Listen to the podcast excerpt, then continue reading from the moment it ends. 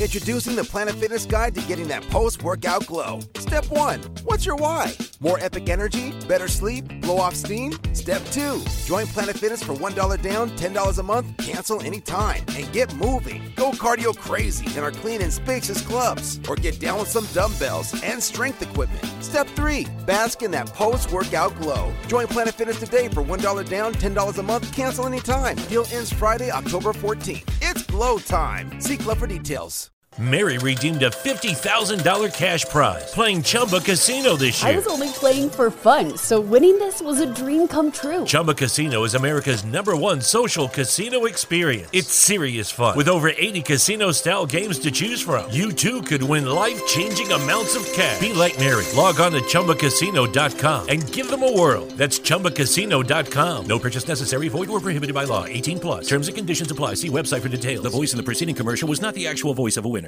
This is the Overtime Podcast Network. You're listening to the Huddle Up Podcast with Chad Jensen and Zach Kelberman. Join Broncos Country's deep divers at milehighhuddle.com and sound off. And now it's time to drop some knowledge.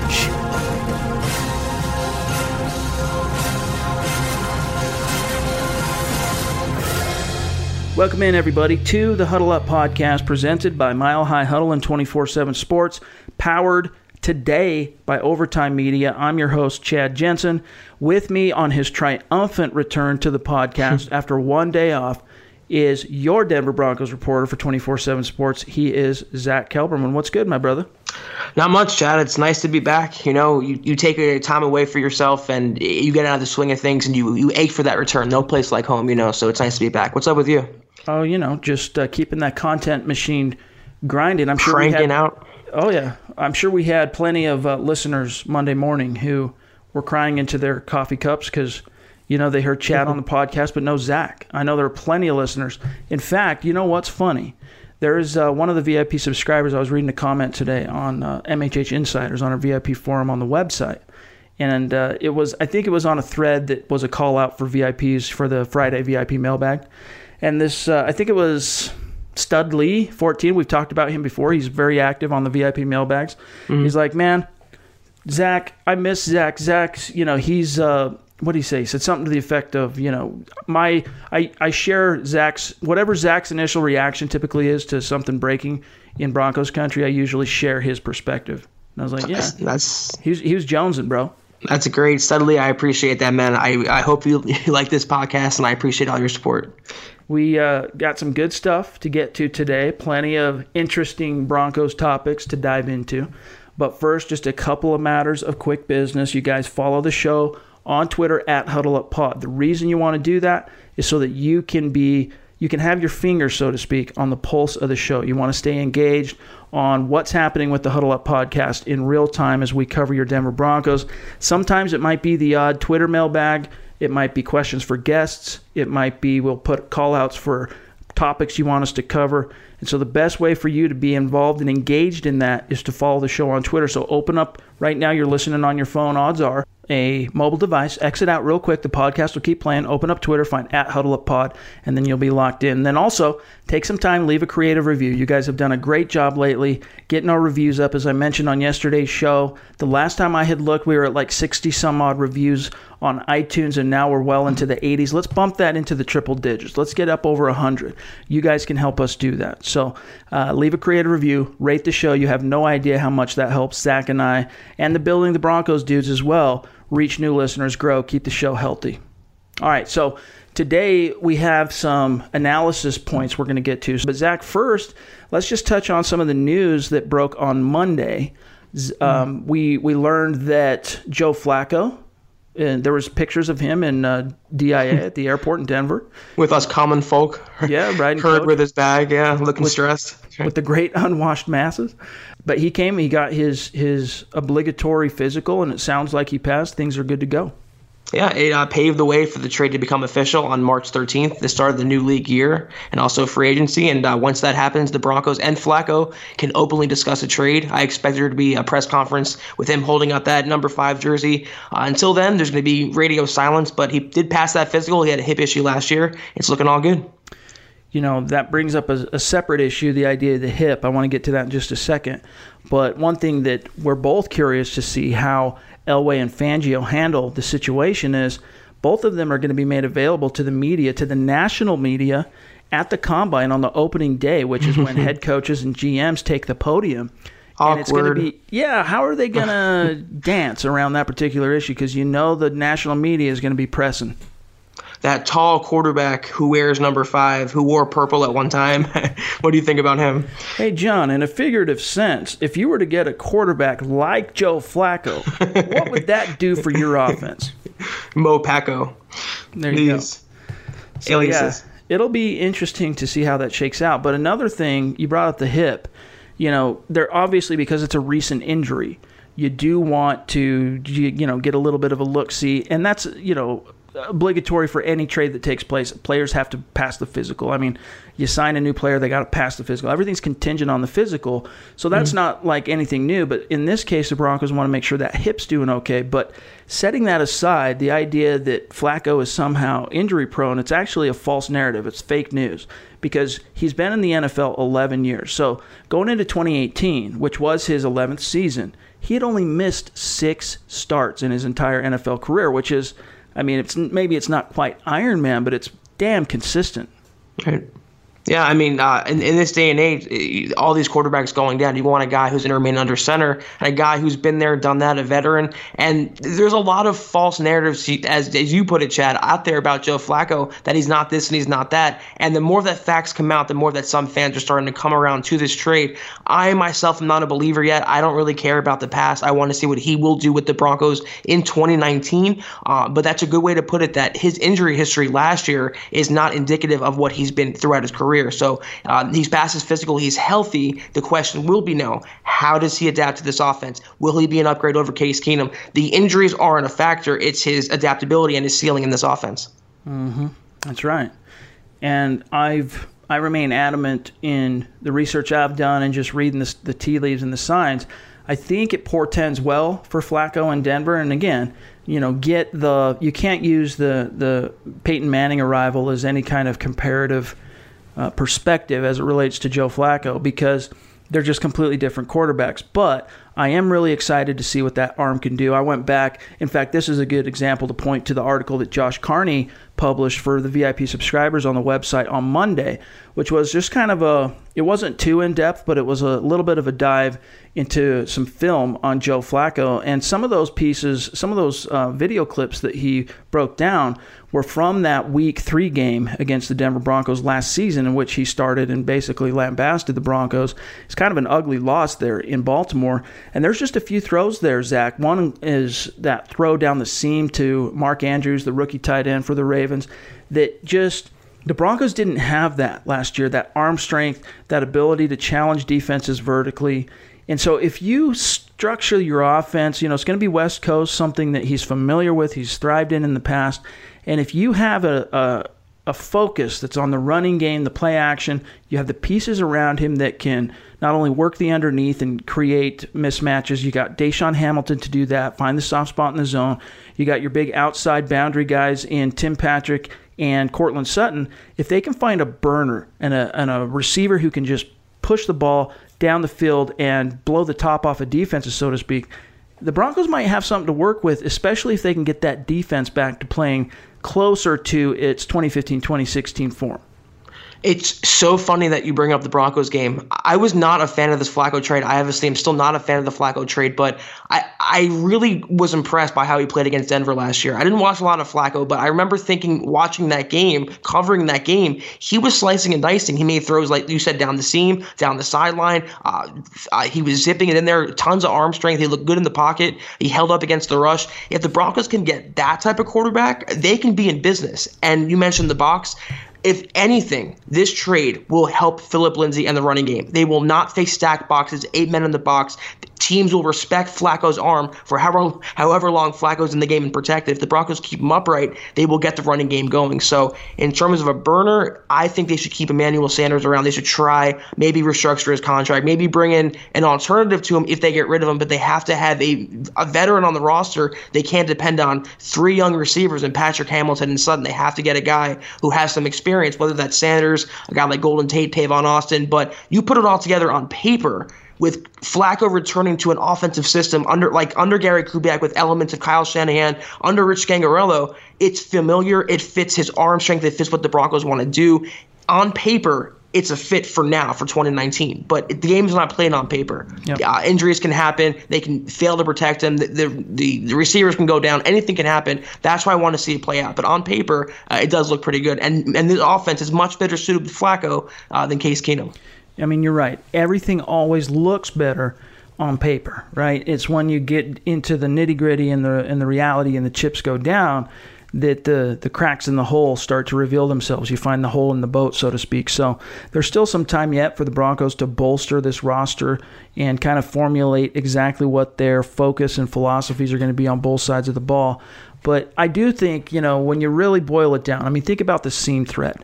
How many times did Case Keenum? It seems like to me, going just thinking off the top of my head in my mind's eye, of the Denver Broncos in 2018. Every time Case Keenum tried to push the ball down the seam, to me, I, I think of the interceptions he threw down the seam. Almost every time it was mm. like, you know, either a near pick or an interception. And so with Flacco, he just has the arm strength, he has the height, he has the touch when he needs to to get it there. And so there's just some different. That's just one example of what a quarterback that has some of the natural gifts that, that Flacco has can do for a ball control, play action type of offense that the Broncos are looking to deploy in 2018. And it's going to be the West Coast. It's going to look a lot like what we've seen under Gary Kubiak in the past and what Flacco's played in under Kubiak in 2014. But the big difference is, like our guest Benjamin Albright brought up, I think it was last week, Mary redeemed a $50,000 cash prize playing Chumba Casino this year. I was only playing for fun, so winning this was a dream come true. Chumba Casino is America's number one social casino experience. It's serious fun. With over 80 casino style games to choose from, you too could win life changing amounts of cash. Be like Mary. Log on to ChumbaCasino.com and give them a whirl. That's ChumbaCasino.com. No purchase necessary, void, or prohibited by law. 18 plus. Terms and conditions apply. See website for details. The voice in the preceding commercial was not the actual voice of a winner.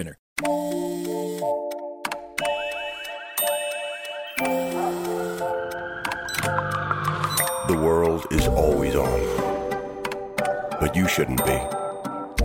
Put junk sleep to bed.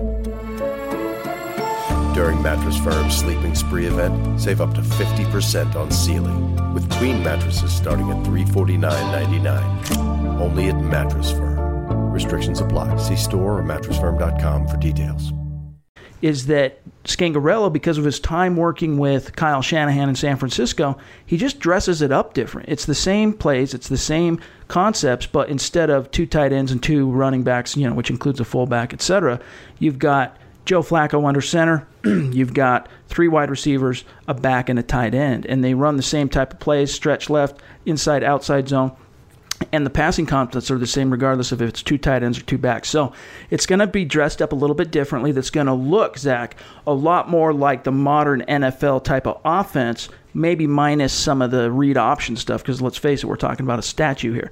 I do expect there to be some some run pass options though.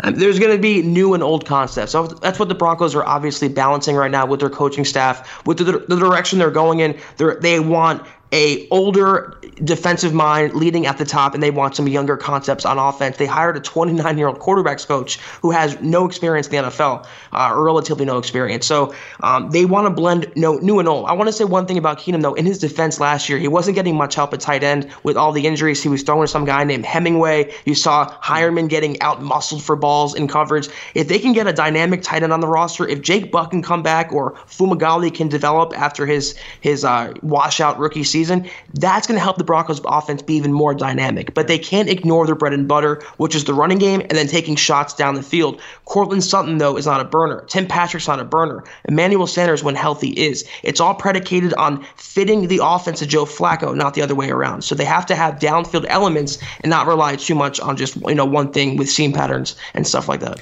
And the pessimist says, "Oh well." You know, that type of an offense is not going to compete with the high flying 45 pointers over there in Kansas City.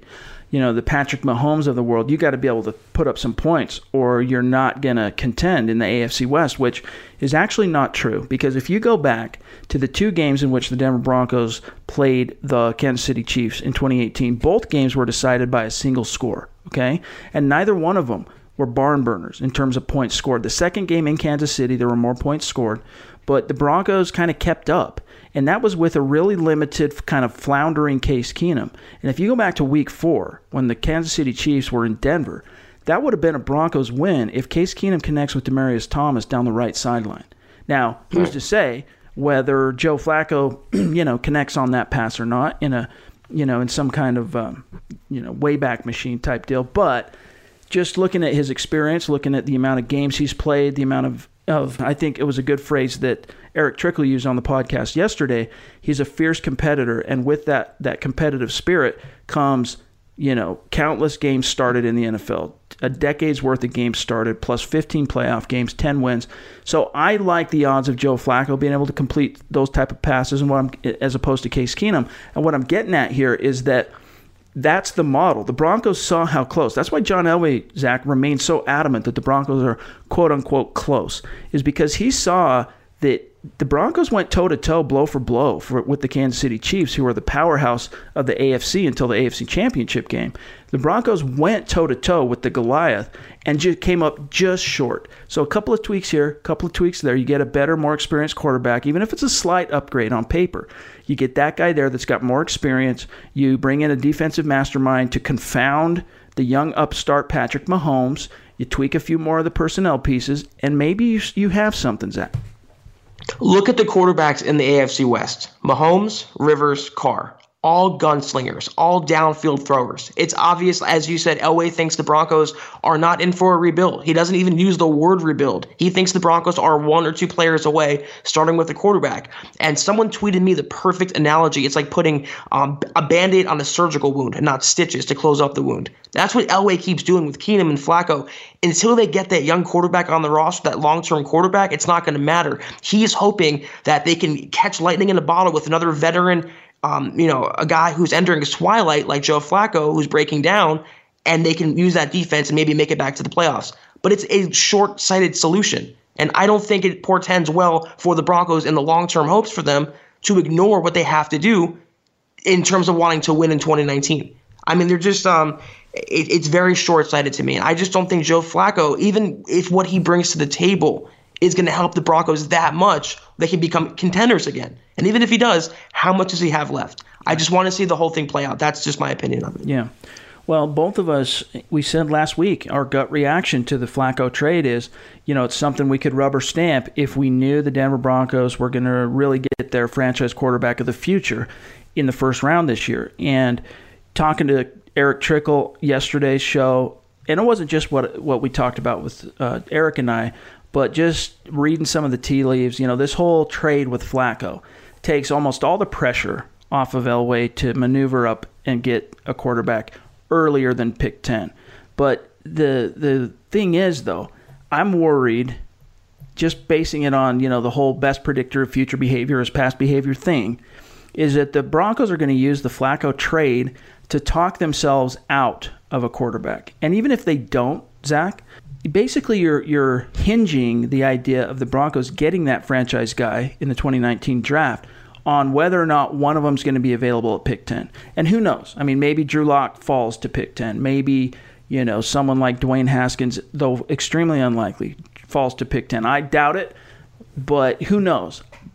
The odds tell us though teams are going to ha- are going to have to maneuver probably inside the top five to get one of those two guys. And then Kyler Murray's the wild card. You know, he does shake things up a little bit in terms of, you know, increasing the odds that one of the three will slip a little bit farther down the draft. But if John Elway is not willing to seize the day and pursue and explore any opportunity to move up to get a quarterback in the first round, Zach, I don't see the Broncos coming out of the, this draft with a quarterback. They're going to end up drafting someone in the mid rounds to groom behind Flacco and then just kind of circle back, kick the can down the road.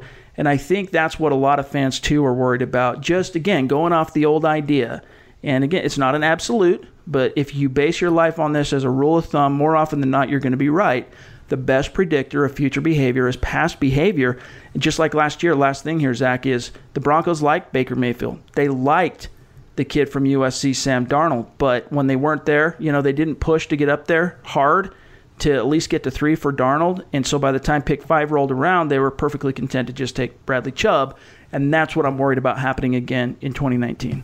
I, I honestly think it puts more pressure on John Elway. You know, he rattled the bee's nest, so to speak. He it put spotlight on something that didn't need to put spotlight on. People already question his quarterback decisions. People are already questioning whether he should take Drew Lock or who he's going to take. Who's his next quarterback failure? So now you swap out Case Keenum for another Bandit and Joe Flacco. It just amplifies the pressure, amplifies the criticism, and it's just drawing more criticism to Elway's quarterback decisions a lot of fans, most fans don't like this move. I would say a majority do not like this move or are not convinced just yet. I mean, we took a poll on that, and at that point, I, I think the majority was they don't like it. Yeah, it was a majority. So, I, I mean, until until Elway solidifies himself as making the right decision and for the long term benefit of the franchise, whether that's Drew Lock or Haskins or someone in 2020, that is not based on Joe Flacco though. So it just put more pressure on him. I think. I don't think it takes any pressure off him at all and fans are still, to be honest with you, you know, part of the the results of that poll, I'm sure, and the reaction to the Flacco trade is the fact that fans are still very much kind of traumatized over the way the quarterback position has shaken out in Denver since Peyton Manning hung up his cleats because I mean, as well back, they should be. Yeah, absolutely. And you go back to 2016, you know, you had the Mark Sanchez trade. He's brought in and paraded around. He's given a freaking podium, an introduction, shaking the GMs. I mean, it was a very official thing where look, this is our starting quarterback because all we have is a second year Trevor Siemian, who's a seventh round pick. There's nothing. And then a brand new rookie first rounder in Paxton Lynch. So, I mean, paraded around Mark Sanchez, only to be cut uh, when the final roster is is put together, and then the Keenum deal, Brock Osweiler coming back and flaming out, and you know fans are just shell shocked. They're a little bit traumatized, and so they're seeing the glass half empty. Whereas Elway, operating as the GM and the and the football czar in Denver, he has to kind of view things through through the glass half full, and that's more of what his you know his overall perspective as as a human being is. I mean, that's a reason why guys people don't follow negative Nancy's. You know, you're not going right. into battle with a let's go guys, we're all going to die, right? You go into battle with the guy who you believe can get you out of it on the other side. And so he's a positive guy. He sees the upside. He sees, you know, you got to be able to also be able to recognize or identify what some of the downside risk is, but he hinges his decisions, I think, Zach, more on what the upside potential might be.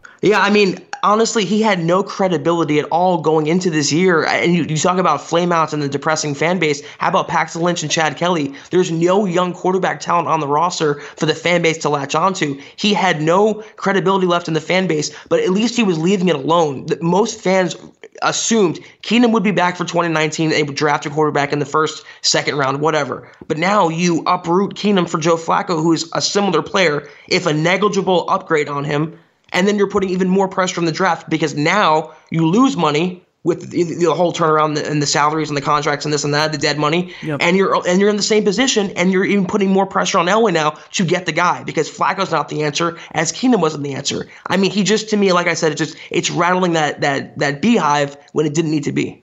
Yep. I can't disagree, and I'm sure there's going to be a lot more for us to break down on this subject as we inch ever closer to the NFL draft.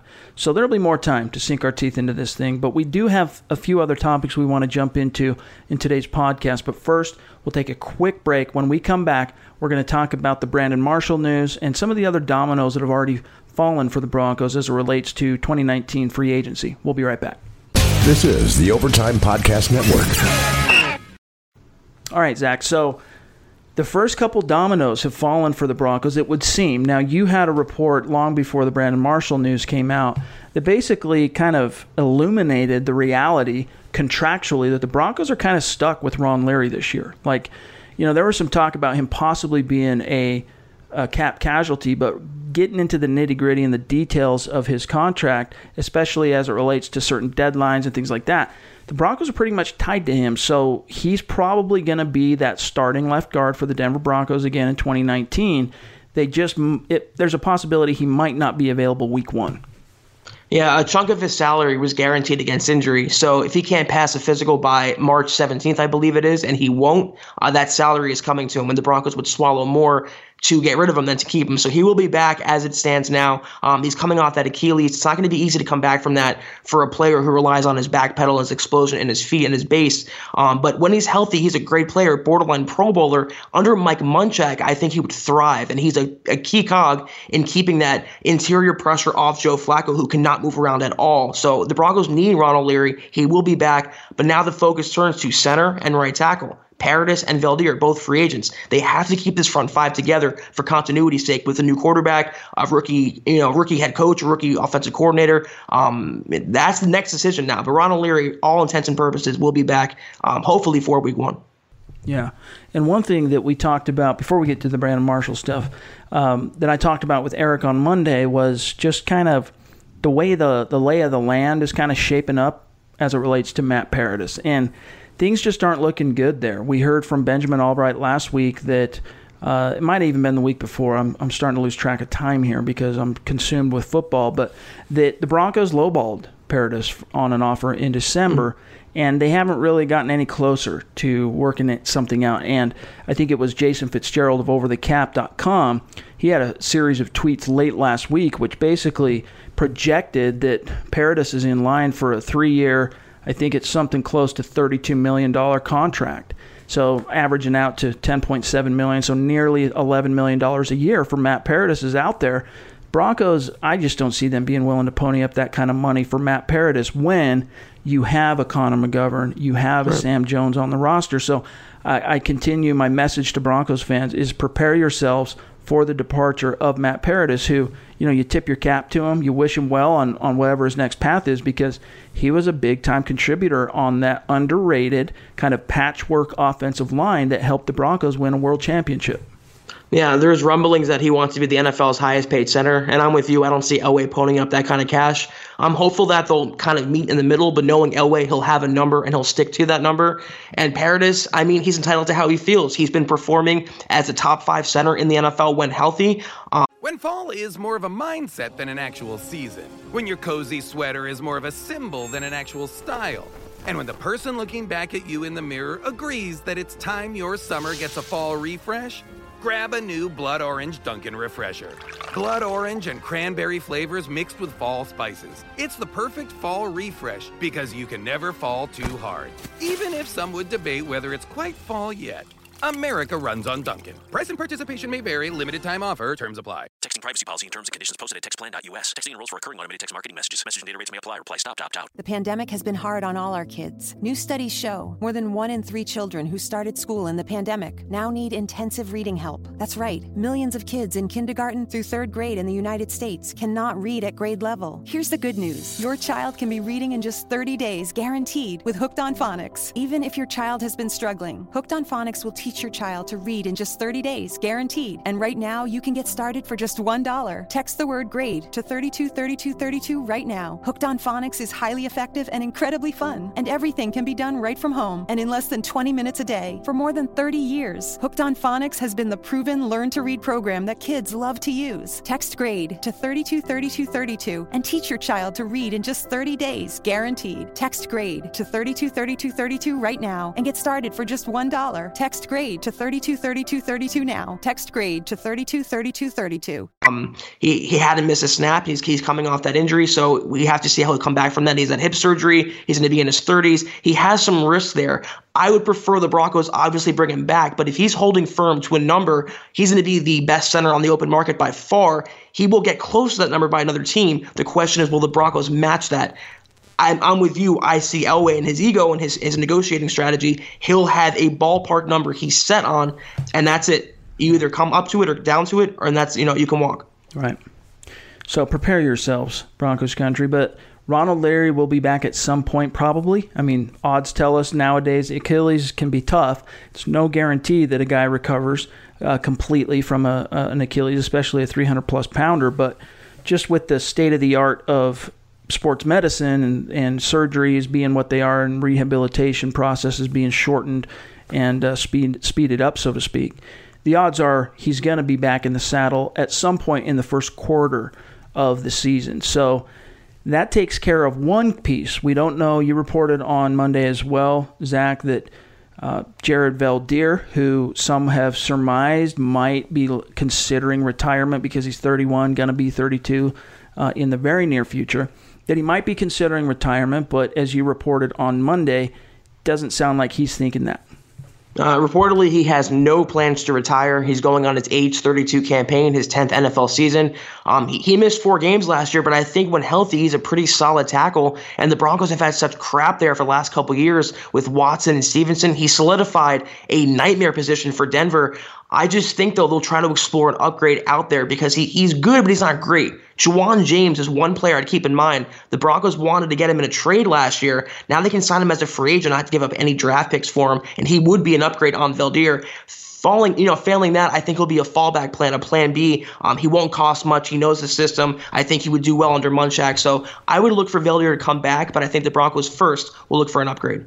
I just kind of I look at it like this: you got four key cogs hitting free agency on the O line. Matt Paradis already covered him. Veldheer, Billy Turner, and then Max Garcia. I think Max Garcia is probably going to be allowed to walk or at least, you know, test the market and maybe brought back on a very short term, team friendly type of deal because he's recovering from his own injury, right? He finished the season on injured reserve. Hopefully and not, though. To me, it just kind of feels like I know the Broncos are going to have some money to spend, but it just kind of feels like you kind of they're going to end up deciding between bringing paying some money for Veldheer or Billy Turner. So if it comes down to that, because Billy Turner started a lot of games last year and he's a utility guy, he's a versatile player, can play anywhere on the O line basically. Let me put it to you this way, Zach: if you were calling the shots in Denver, all right, you have a limited budget, all right, your salary cap is what it is. If it came down to a decision where you had to choose between Billy Turner, who's significantly younger as well than Jared Veldheer, between those two, who do you bring back? You base it on need as well. You base it on where your O line is. Which one would you prioritize if you were calling the shots in Denver? I don't even think it's close. Jared Veldheer. He won't command that much more. He's a natural tackle. His ceiling is that of a solid starter, whereas Turner is a natural guard. His ceiling is that of a quality utility player. Um, if the money's close, which it should be, I would bring back Veldheer absolutely. I'd like to have Billy Turner. You always want those swing guys, but you have Elijah Wilkinson who came on last year. Um, he's a good backup to have. You have Sam Jones developing. You have Mike Munchak who will pound the table for anyone in the draft or free agency to bring in and develop in his system. So no brainer to me. Bring back Jared Veldheer. Veldheer, excuse yeah. me, over Billy Turner. See, and that's where I'll disagree with you. Is I think if I if I were faced with that decision, looking at I'm weighing several things. I'm weighing cost because Jared Veldheer is probably going to want more because right tackles typically are going to command more than interior players. And even though Billy Turner started four games at right tackle, he's he can play there if you need him to. He's younger, and I think he proved last year that wherever you put him, he played well. And even though he was that sixth guy for the Denver Broncos, kind of that, you know, the sixth guy off the bench, or the first guy off the bench, so to speak, the sixth offensive lineman, I think he proved that he can play as a starter at a high level in this league. And so I think when you weigh his age, his upside potential compared to Jared Veldheer, you get into a kind of a dicey situation. But what mitigates that perspective, what might counter that, so to speak, is your point that the right tackle position has plagued the Broncos for so long. And here you have at your fingertips the one player who provided you quality play at that position. Really, the first guy that did that since 2015 at least, but maybe even the best right tackle the Broncos have had in the John Elway era. I, absolutely. I don't think it's even close. I mean, he found a hopeful franchise left tackle in Garrett Bolles. He did well with Paradis. He did well signing Ronald Leary, you know, drafting Connor McGovern. But right tackle had escaped him, and he finally found a solution there. So, I mean, that's why I think if you have a guy who's probably willing to come back, maybe even swallow some money, I bring it back over Turner. And I always remember covering the Dolphins when Turner was a starter there. Fans were running him out of town, same way Broncos fans ran Stephenson out of town. So it wasn't pretty. Uh, Broncos fans are so so used to seeing underperforming tackles that anyone who's semi competent will look good there. But I think Veldheer is more important. This is my opinion over uh, Billy Turner. I hope both can be brought back, but I would definitely put Veldheer over uh, Turner. Yeah, fair points, fair points. And it's certainly something being, if it hasn't been debated at Dove Valley yet, it certainly will in the uh, weeks and months to come. Free agency kicks off uh, in the second week of March. So officially, teams can sign players on the 13th, but then you have that legal tamper, uh, tampering period that opens a couple days before that. So we'll see if anything shakes up or shapes up, I should say, before then. But that's probably when we're going to start getting our answers to some of these free agent questions anyway. But the other domino that fell is Brandon Marshall. Now, this shouldn't come as much of a surprise or a shock to Broncos country because after he just str- has struggled with injury the last couple years in particular, missed so many starts last year. You know, he appeared in 11 games, but he was making 8 million plus last season and he only started seven games for the Denver Broncos. So for them to turn the page and, and notify him, Zach, that look, we're not going to pick up your 2019 option, I think it was the right move. But now the question becomes what do the Broncos do to upgrade and bolster that position, especially now with Fangio coming in and it being such a, a, a scheme that is so dependent on that position? Uh, you draft Devin White if you really want to take that to the next level in Vic Fangio's defense. If they get rid of Brandon Marshall, which they will, um, Josey Jewell to me is a solid starter in the meantime. But you pair him with Todd Davis, that's not really an exciting inside linebacking corps. You know, there's no really dynamic players. They're both good against the run, questionable against the pass. And that's where Brandon Marshall has always, you know, struggled.